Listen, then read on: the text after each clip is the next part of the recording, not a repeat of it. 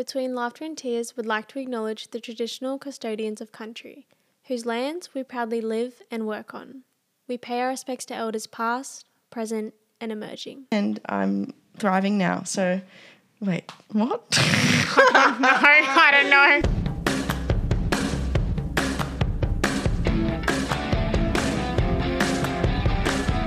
Hi, guys. Welcome back to Between Laughter and Tears. I'm Mon. And I'm Teish. And this week we are talking all things ADHD. We are, and we're going to focus on Monae's personal experience with ADHD and her story of her diagnosis. But as you know, before we get into that, we're going to do our mental health check in. Yes, because as we all know, and as we talked about in our last episode, mental health is really important for everyone. And it is always good to do a little check in with your friends. And yeah, that's why we, we just want to spread the spread awareness and do our part in helping people with mental health. That's but it. Well, Monae, how are we doing today? I'm doing okay mentally. I'm doing pretty good today. Um, definitely a bit hungover. We we went out on the town last night and had a bit of a big one, but it was a good night. But we've um, it's Saturday though, so we've still got all day tomorrow on Sunday to do the things we need to do for the start of the week. But yeah, I'm feeling good. Yeah. good. Excited to talk about this topic today because it's pretty close to home. Yeah. And head noise rating? Um, right now, probably like a two, one or a two. Honestly, not much going on in my head. Oh, that's so nice. How are you, TP? I am doing good. I yeah, we did we did go out last night. It was very um spontaneous. It was very and unexpected. Um, but yeah, it was a really fun night we did take advantage of the happy hour last yes. night. there was a random happy hour at this bar we went to. We were like, fuck yeah. Yeah, it was good. It was good. it was really good. Um, anyway, head noise. Head noise. Right now, honestly, yeah, probably like one or two. I'm very um, at peace and calm and just content right now. Yeah, we've, we've also, had a really nice day as well. We have. And um, I just want to say I'm really excited to talk about this topic as well. Um, Monae has a very um, real experience with ADHD and her diagnosis and just watching her go through it was insane. Like obviously I sat on the outskirts and I was just watching her go through this phase of life and I was like, "Oh my god, she's incredibly strong um, young woman." Um, this is completely my personal experience with ADHD and the research that I've done and the knowledge that I've gained over the course of this year since I've been diagnosed from my doctor, for one, the most important, and from uh, resources that I've been given by my doctor to research about ADHD. And I um, got put on medication, and I've been on medication ever since. So I want to talk a little bit about that and my um, my life, sort of life leading up to being diagnosed, and then how it's affected me and how it's helped me because it has helped me a lot since since being diagnosed. But yeah, yeah.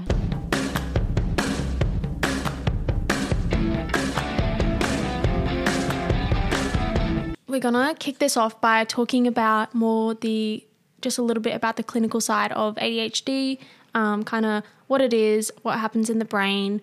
Um, I'm gonna let Monae take the reins on this one because she knows way more than I do, and I'm actually still learning. I'm learning every day with her um, about what ADHD actually is and where it kind of stems from. So, Mon, all you girl. Yeah, but before we get into the clinical side of ADHD, I actually just want to touch on something that is a little bit might be a little bit controversial. It's actually the stigma around ADHD and how many people don't actually know what ADHD actually is. yeah, yeah, definitely. I feel like people, I think, because social media is around as well, but people will be like, "Oh, I'm really fidgety and." Yeah. I'm unorganized, so I've got ADHD. Yeah. And I, my leg twitches a couple times. I've got ADHD, which yeah. it is so much more complex. It's a complex brain disorder, but um, but yeah, there's a there's a huge stigma around it. A lot of people don't actually know there's actually three types of ADHD, and the three types being hyperactive ADHD, inattentive ADHD, which was previously diagnosed as ADD, but now it's just ADHD is sort of like an overarching term for all three. And then there's combined ADHD, which is obviously a mix of the two. But I've been diagnosed with inattentive ADHD.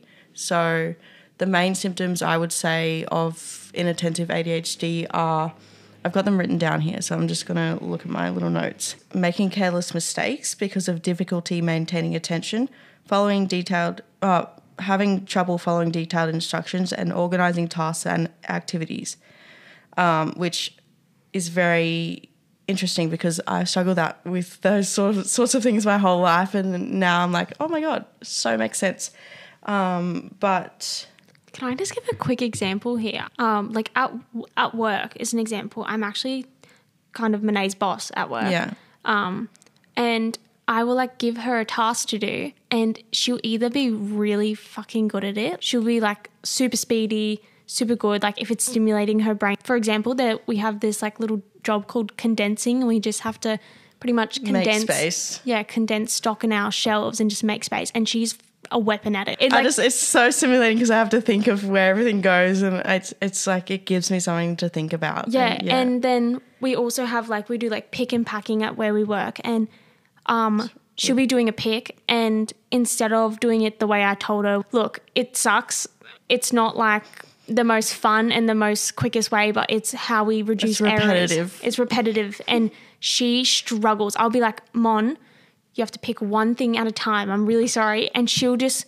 She just, it's really difficult for her to follow that instruction because her brain is telling her, oh my God, it's way more efficient doing it this way. Yeah. And I just want to quickly mention I actually have this book and um, it's called The Medical Medium and he's a doctor and he's kind of yeah ventured into the spiritual world and he's a psychic medium and it's so interesting. He says in this book, he goes, The truth is, ADHD and autism are producing new generations of children who will grow up better equipped to solve our problems and chart the best course for humanity so so interesting. Um, there was a term created in the 1970s for this, and they called the new breed of kids, and they call them indigo children. If you want to do your own, yeah, if you want to do your own research on that, it is fascinating and so so interesting. And I actually agree because, example, at work, obviously I tell her you have to do it this way to reduce errors, but she finds somehow a more efficient way of doing it and a quicker way of doing it. Yes, errors do occur, um, but it's like very interesting how her brain works and how she can just quickly solve problems. And I think that statement is so true because uh, sometimes I I feel like I am a good problem solver, but some people really really struggle with solving basic problems. Basic. And- but I, I don't. I've always been so good at solving basic problems and sort of putting two and two together in my life. Um, but I, I can be so bad at other things as Yeah. well. Like it, my brain just really works off stimulation. It's like two ends of like a weighted scale, Yeah. and with ADHD, it feels like one is like really heavy and Yeah. the other one's really light. So whatever, um, I guess sometimes they lack in,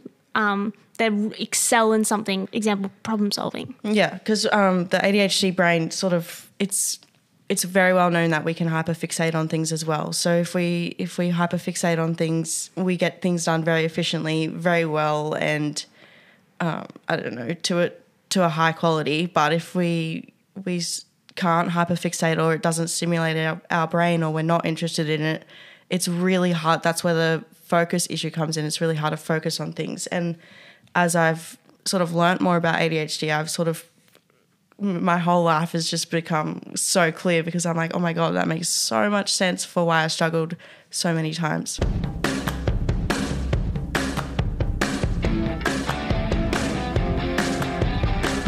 So, I'm going to talk a little bit about what ADHD actually is. And all of the, um, most of this information that I'm sort of telling you in this podcast comes from a resource called ADDitude Magazine. So, ADD Itude, A D D I T U D E magazine. Um, and we'll link the sort of The- pay, the, the website. URL, yeah. we'll link it in the description. So if anyone wants to have an um, investigation into more, they can because there's so much information on that website. But it uh, it was a resource given to me by my psychiatrist when I got first diagnosed to do a little bit of my own research about what was going on in my brain because it was it was a lot. But um, basically, what ADHD is, it is a um, complex brain disorder brain disorder that is an impairment of our executive functioning of the brain.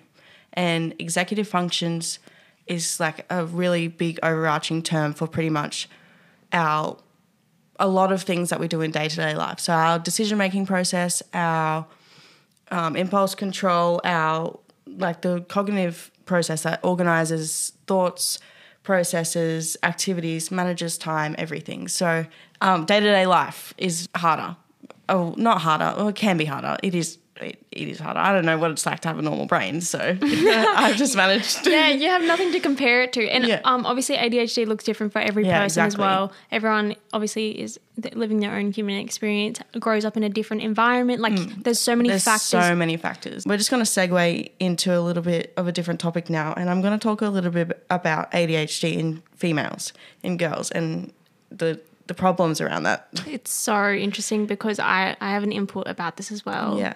Um, you go. So pretty much, the first thing is ADHD in girls is females are often diagnosed a lot later in life than than males because it's more common for females to have inattentive ADHD rather than hyperactive ADHD. And hyperactive ADHD is obviously they sort of describe the kids so this is in the ADDitude magazine they just sort of sort of describe those kids as they are driven by a motor. So as they're in school and they're growing up they they just can't sit still. They're causing havoc in the classroom. They're running around banging their heads blah blah blah. But the inattentive sort of ADHD people they're the ones sitting in the in the back of the class twirling their head daydreaming out the window and or they they're just talking a lot in class. I was always called a chatterbox growing up. And that um, sort of was my ADHD coming out. I was I couldn't stop talking. I was a class distraction. I would I would just talk talk talk, but then I would also sit there daydreaming. I, I always struggled in tests to focus, tests and exam. I never perform performed well in tests because I could never focus.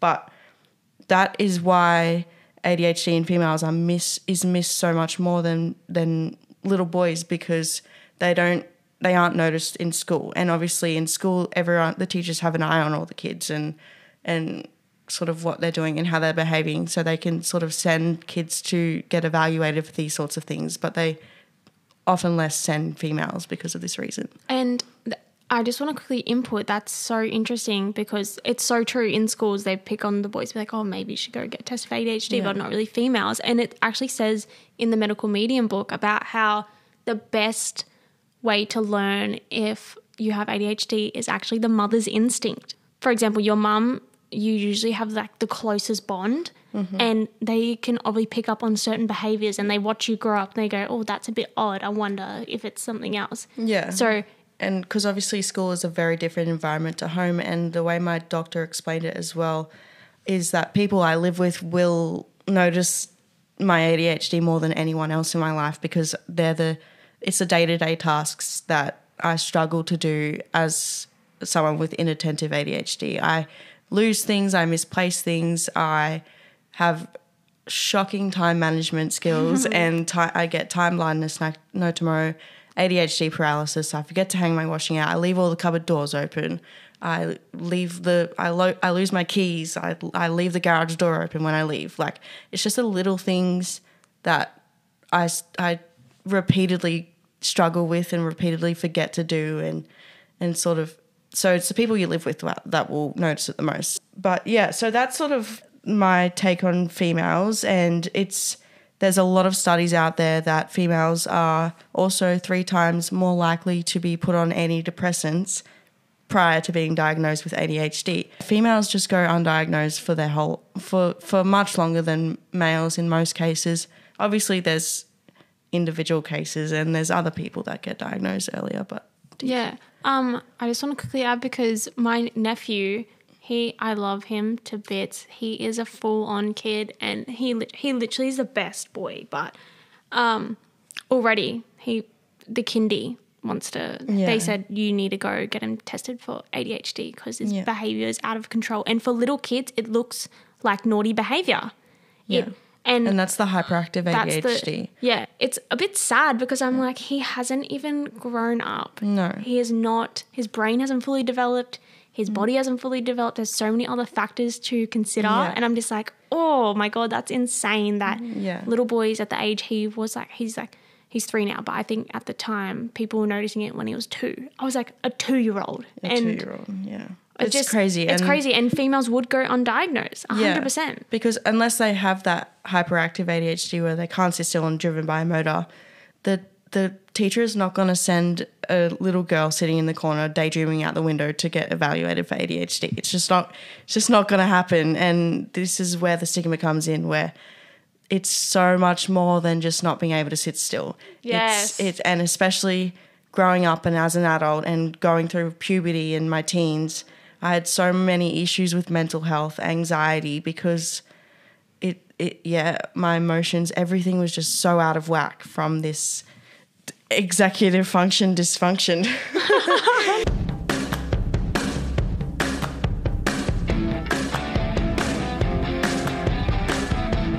Now we finally want to talk about Monae's personal experience and her story about um, her diagnosis with ADHD. yeah. Take the floor, girl. So obviously, I've had ADHD my whole life, and it's looked different. It's manifested. It's changed over my life, and I've been un- undiagnosed since this year. So I got diagnosed in when I was twenty. I also got diagnosed with autism. So I'm also autistic as well. Um, au- autism is a spectrum. It's autism spectrum disorder. So I'm not like I wouldn't say I'm super autistic, but I definitely do have tendencies. And I, I growing up, it was more prevalent when I was younger because I, I struggled a lot to make friends. I was very much a loner kid. I had special interests, and I have insane sensory issues, which also goes hand in hand with ADHD as well. But um, autistic autism and ADHD do go hand in hand as well because if you have autism, you also have ADHD in a way. This is what I've been told by my by my doctor because autism is executive dis- dysfunction as well. So you, if you have autism, you also will have ADHD, but not necessarily the other way around. If you have ADHD, you don't necessarily always have autism. But I have been diagnosed with both. So, what did primary school look like for you? primary school looked very interesting for me. I was always, as I said before, I was always labeled as a chatterbox. Not labeled, I was always called a chatterbox. I in my report cards all through primary school called the distraction of the class. It, the comment was always Monae needs to focus more on her schoolwork and less about talking to her classmates. And I just, I really struggled to focus, but I was also really quite intelligent. um, don't mean to toot my own horn or anything, but I was always pretty. I excelled in a few things, and I also was not very good at, at a few things as well. But I wasn't the kid running around throwing books around and and sort of running amok. I was just I just talked a lot, and even with my at home with my family. So in primary school, I never really struggled with mental health. I just sort of went through went through school, did my thing, was a chatterbox. I did pretty well. I had a very structured home life with my with my mum, so that definitely helped. And that's what my my doctor's like. Um, if it weren't for your structured home life, I don't think you would have done as well in school. Um, and that was sort of how my primary school looked, but it definitely manifested when I got to high school. Uh, I started struggling with mental health a lot through high school, and I in high school, I also struggled to maintain friends and make friends, and I, I struggled to meet deadlines of assignments, and was also the distraction of the class. And I have always, always struggled in exams and tests in that environment because I lose focus and I can't. I've got so much going on in my head, and I can't pull the right information. I can't answer the question properly um, because I just think overthink everything so that is that definitely affected my school life but i was also pretty intel like i was pretty good at school i had good home life and i had also had good teachers that really helped me before i got diagnosed. So if if i had known i had adhd through school i think my school life would have been a lot easier. And i've would have had a lot more support from my school as well. It's so interesting about what your doctor said about um, having that structure in your home life. Your environment is so important, especially as a kid, because Yeah. it influences everything. yeah, mum made me breakfast, dinner, lunch. Well, not I not always, but she made sure I brushed my teeth. She she reminded me she was good. She she tells me now she's like I thought I was going crazy when I was telling you to brush your teeth every night and you just kept forgetting. Oh, I told you to hang out your washing and you left without doing it. But it was just things like that that I just forget. Um, but yeah, in year twelve, I that's probably where I struggled with with mental health the most. I was in a very low place. I didn't really go to school much. I was always late to school. I had very poor time management and I was put on antidepressants in in year 12. And I would say they definitely helped to pull me out of like the really low moods, but they didn't fix the root cause of the issue. They just put a band aid over it.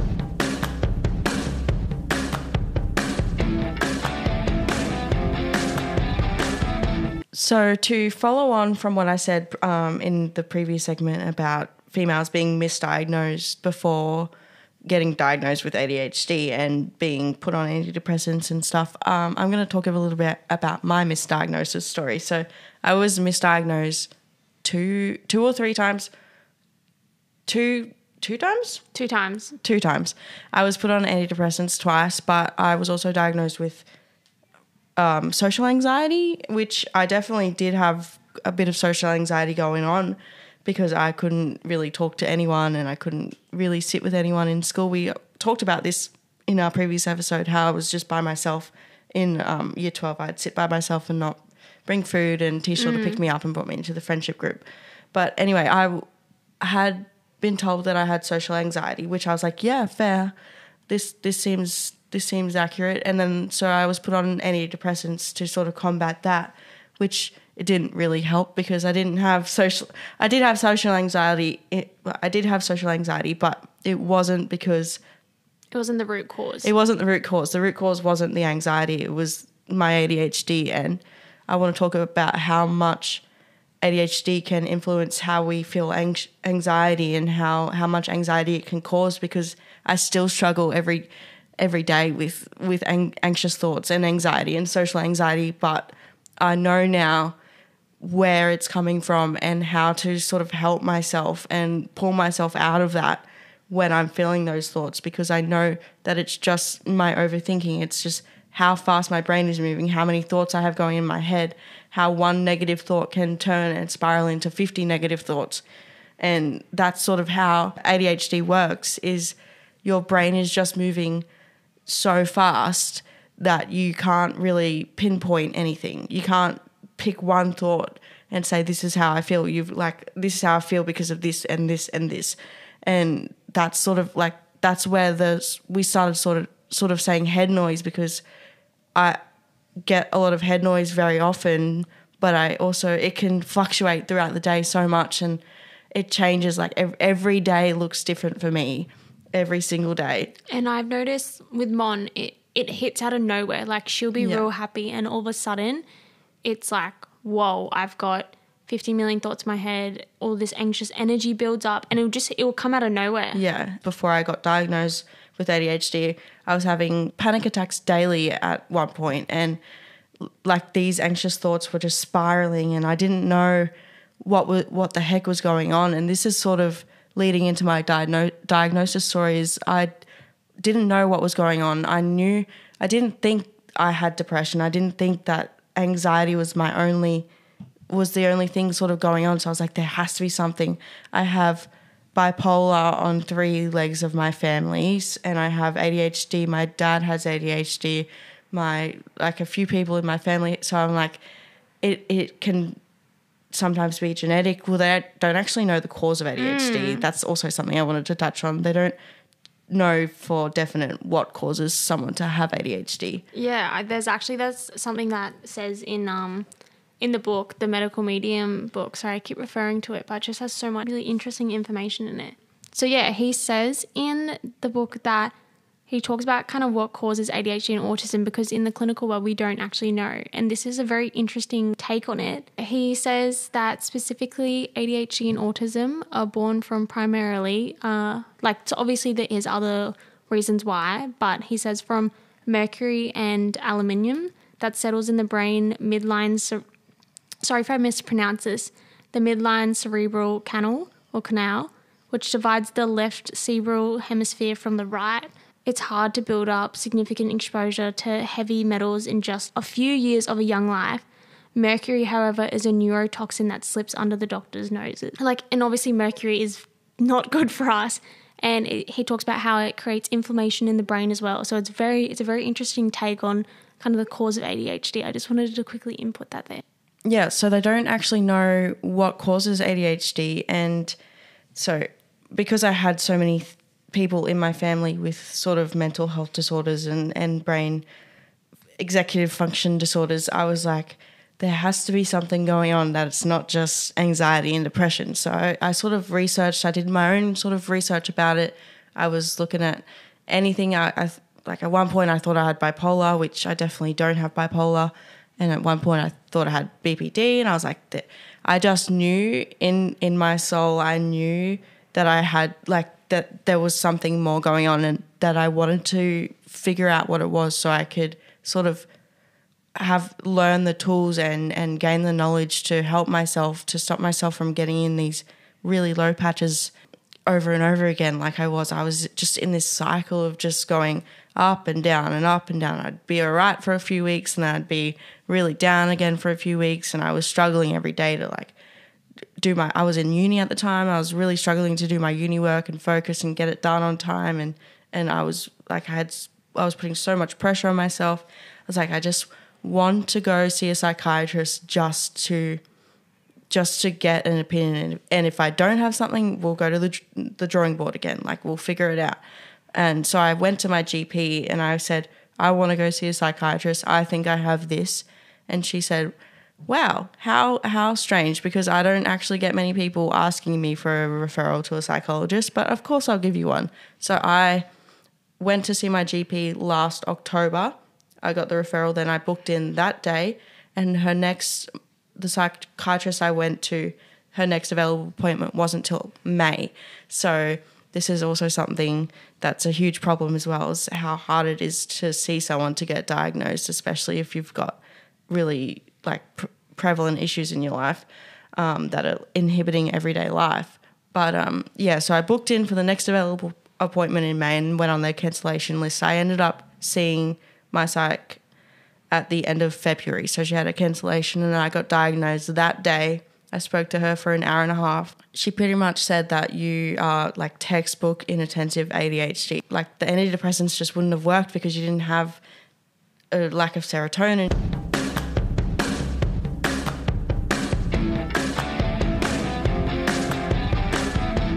So yeah, I didn't have a lack of serotonin. I actually had ADHD, which I'm going to touch a little bit on what actually happens in the brain when you when you have ADHD. So people often think you just have too much dopamine, which is not the case. You have a normal amount of dopamine. You don't have enough of the neurotransmitter that transmits the dopamine to the different sections of your brain. So you have a lack of these pathways where the dopamine goes.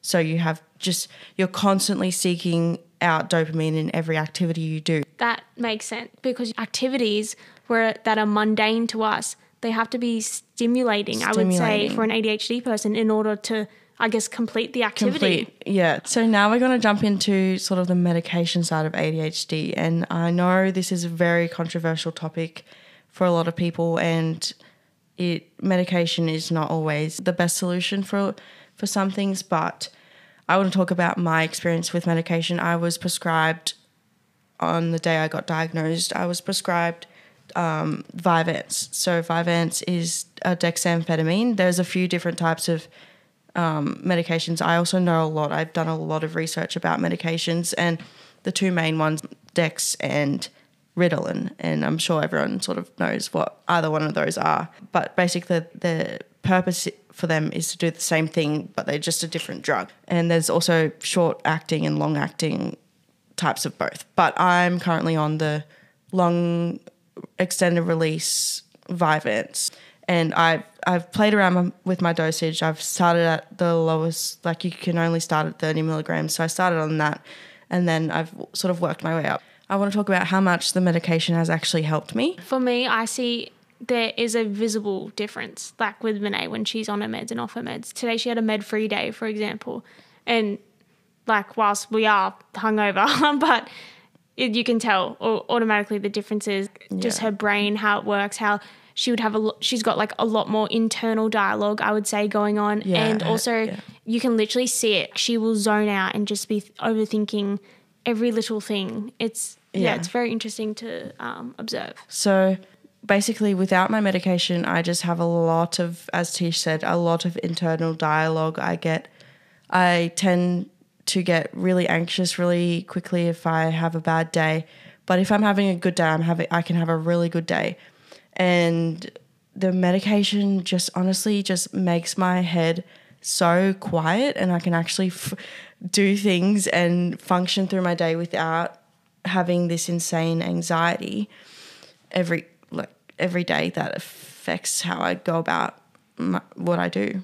Can you actually you she explained to me really well like how the meds work, but can you explain to like our listeners how it actually works and what it does to your brain? Yeah. So it's a it's a stimulant. The purpose of a stimulant is to sort of counteract the lack of that neurotransmitter that transmits our dopamine through our brain and sort of meet the amount of dopamine you have going and so you don't have the sort of blockages in your brain that stop the dopamine from getting to the different parts of your brain. So you can do normal tasks as normal. I would say it like instead of slowing it down and bringing it back to a normal pace, it actually speeds it up in order to like catch up with all the dopamine hits that an ADHD person would yeah have. so you're not having those typical like dopamine craving tendencies. You have more impulse im, impulse control sorry and sort of you you have more executive functions so you can you have better time management and this is coming from i mean everyone has a different experience with medication this is coming directly from me being an unmedicated adult to now a medicated adult and how much it's helped me I don't. I actually do have med free days every now and then. Like I enjoy having a med free day every now and then if I'm having a good day. The meds really help me if I'm having kind of a down day or a negative day. Like I won't have a med free day if I'm having, like if I'm super emotional or anxious about something because, um, it's honestly just better if I can just have a normal brain and think normal, like sort of Instead of overthinking your instead of thinking overthinking everything Yeah. because i sort of i'm like get in these cycles of i just start thinking about something and then i'm thinking about what i'm having for dinner in 50 years time. Like it's just that's sort of how i describe my overthinking. It's just crazy. Like i'll just think about the most random things and then i'm like why why am i thinking about this right now? Um, but the way stimulants work also it's not like an antidepressant. Um, they don't stay in your system for an extended period of time. You don't need to wean off stimulants. You can you can have med free days without having like withdrawals or anything like that. Well at least that's my experience. Um, but with antidepressants you need to wean off them because they sort of are creating this fake uh, manufactured serotonin in your brain that your brain doesn't actually make its own serotonin. So it needs to before you just go cold turkey because i went cold turkey on antidepressants. It was don't do that. Worst decision of my life. I was i was very not okay for for a couple weeks but yeah so you can have the med free days and it also medicine the medication affects my appetite. So i don't really eat during the day as much as i would usually.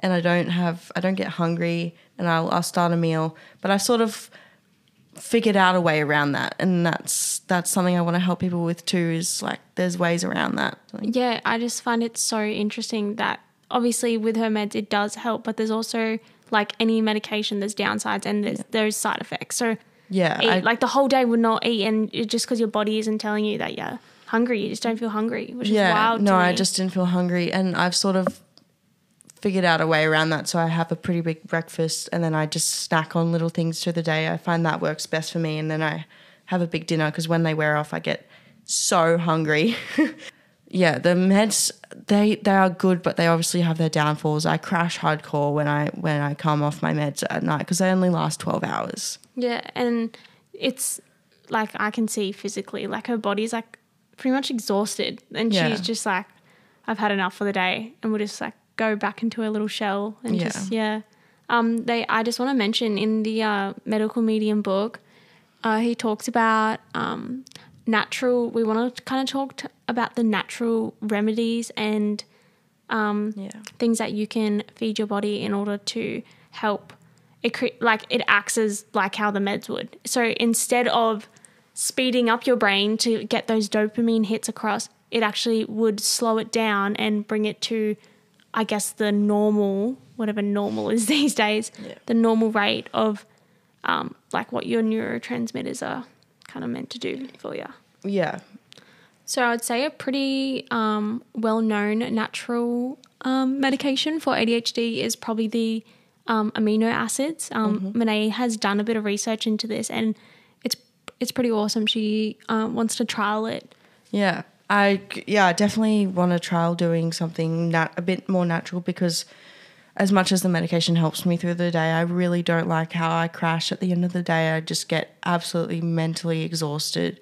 Like I just don't have any mental energy left at the end of the day sometimes, and I I don't like that I can't eat. So I like my med free days, but I also like being able to function normally. Yeah, so yeah. I, I will, I'm very open to trying something natural, and Teish's actually been trying to help me learn more about that as well. Yeah, because I I'm still obviously learning so much about it, but I was like, I love anything. I love the holistic health and um all that, so I'm really into it. So kind of her having ADHD gives me another reason to deep dive into all these things that I can learn. But yeah, he's so yeah amino acids, fi- fish oils. There's a specific type of fish oil though you have to get in order for it to work. And with the fish oil, I only know this because um with my nephew, how he's kind of been diagnosed with ADHD uh, they want to put him on Ritalin, and my mum's like, "Oh, he's literally so young, and so we want to try like a more natural remedy Your- why and your he mum is, is so young."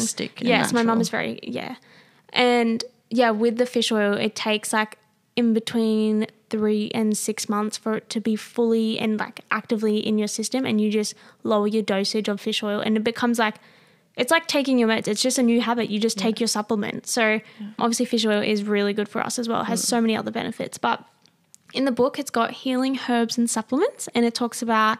Um, I'd love to list a couple of these in the show notes as well, or I might even post it on our Instagram page if you want to go pop over to our Instagram page. But um, he's got uh, spirulina, vitamin B, C, zinc, melatonin, lemon balm, magnesium, amino acid, and then B complex. And it's really good with this book. He's got like he lists them and also lists exactly what it helps with, which is so handy. And a couple others are, oh god, ginseng, uh, probiotics, and EPA and DHA. So very very interesting that there is obviously if you're more into the alternative medicines and natural remedies it's definitely something to look into and it's just obviously it's it's better for us at the end Yeah. of the day it's more natural natural remedies are always going to be better for us because our body like a couple of those there you should be taking daily like zinc magnesium th- those help with so many other Magne- things Magnesium is like so good oh yeah and same with zinc for zinc so many things as well. Yeah. Zinc is insane. I would love to talk. I will probably do an episode about all the natural remedies that I've kind of come across. It would be, Yeah. It's so interesting. Yeah. Um, Yeah. but yeah, just wanted to add that because obviously when she does have those med free days, she gets to kind of just let loose a bit. And I know sometimes it can be hectic in her head, but it's just so good to be able to Yeah, not just- have to worry about, you know, certain things and structuring your day around the medication. Yeah, like right now it's eight o'clock at night, and usually I'd be like brain dead, like absolutely mentally exhausted. But I've I didn't take my meds today, so I feel alright. But um, that's definitely something that I want to try, and I think my plan is to sort of start taking those supplements while I'm on my meds still, and sort of um, take them for a few months, and then sort of try going off my meds a bit more and I'm sort of going to test the waters a little bit when I when I feel com- comfortable too, um, at my own pace. But yeah, definitely really open to that.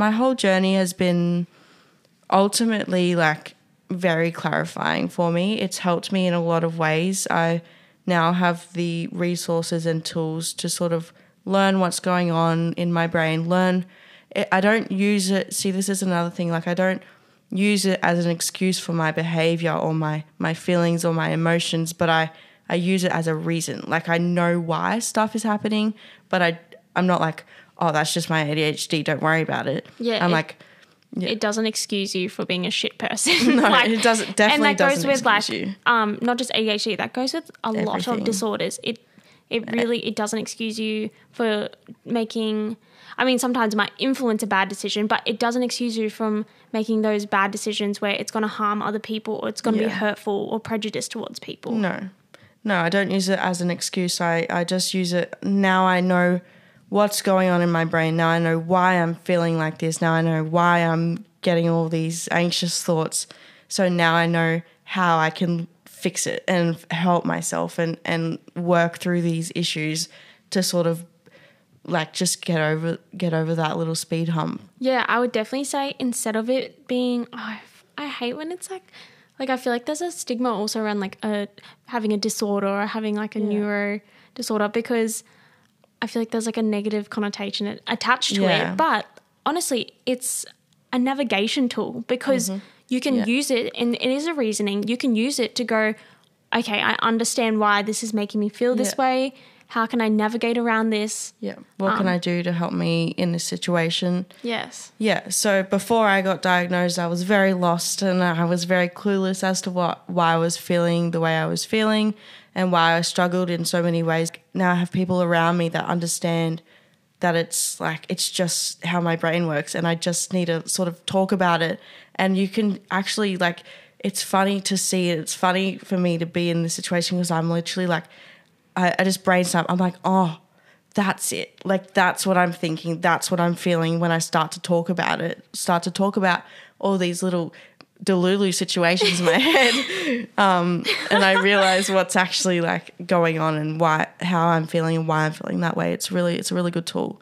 and also like it it makes our friendship that much better like Yeah. for me being able to come from an understanding place and me being able to know have the right tools to help her and guide her through it because like that's what friends and family and loved ones are for they're here to help you um, feel supported and guided and obviously i want to provide that Yeah, um, but it's so honestly having an understanding about all these um, different things is just I think it's really important. It's literally makes you It's a like a better life human. tool. it really is. It, it makes you a better human, and you can just everyone's human experience is very different. But you can come from I guess that understanding place of going, oh, I kind of I know a bit about that. Like I understand um so and so, and it just helps. and maybe if you don't understand, maybe just like have an open mind. That's my biggest suggestion.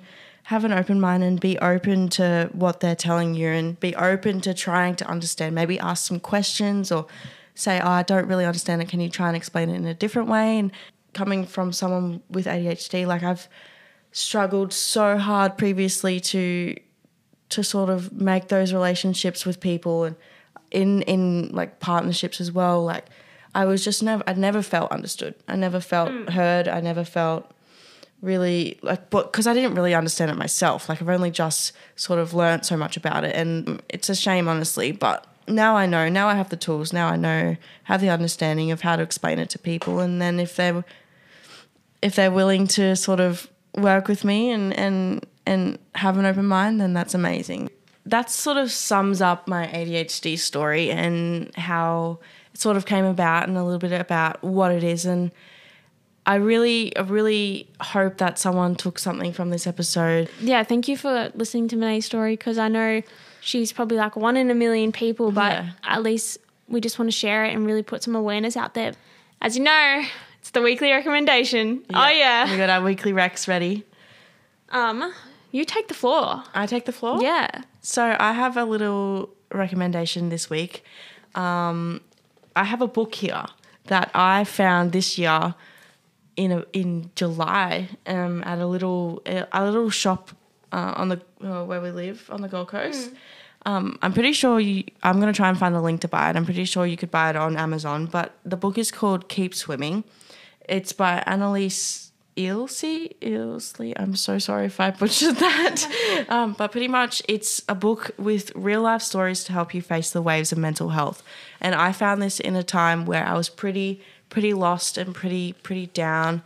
Um, this year's been a, it, very much a journey for me and um, a growth journey, and I've come a long way. But this book, I bought it in a time of need, and it, it has helped me. I've read a few stories. It's got a few different tools. So, along with the stories, there's sort of like the stories of people's mental health, and then how they kept swimming, if that makes sense. So how they they moved past it and overcame their mental health hu- hurdles. And it's also got a few different tools put together by psycho- psychologists and and things like that and little quotes. And it's really good. It's really helped me um, but it's really good, and I would recommend getting this book. Yeah, we must be about books all this week because I also have a book recommendation. and it's what I've been referring to this whole episode. Um, the medical medium. I personally, I don't own the book. Um, my mum is actually borrowing it from someone because I know it is quite expensive book, but the information in it is freaking wild, and Yeah. it's not just focused on ADHD. That's just one of the many things. It focuses on a lot of. It's got like case histories and stuff because Yeah. the guy who wrote it, he's an actual doctor, and Yeah. he discovered a little bit later in life that um, he was Wanted to venture spiritually. yeah, and he's a psychic medium. So um, his story's pretty wild, very interesting. Um, I'll also Yeah, there's some pretty cool stuff in there. yeah, and I'll also jump on, like I said before, our Instagram page, and I'll post maybe a couple of the pics that I took of the book, so you guys can have a little read along.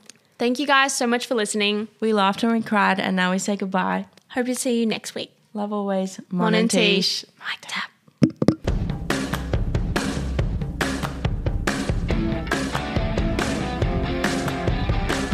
Now we say goodbye. Tune in next week. Uh, What? We'll see you next week. I was also. Oh, blah, blah, blah, blah. I was also.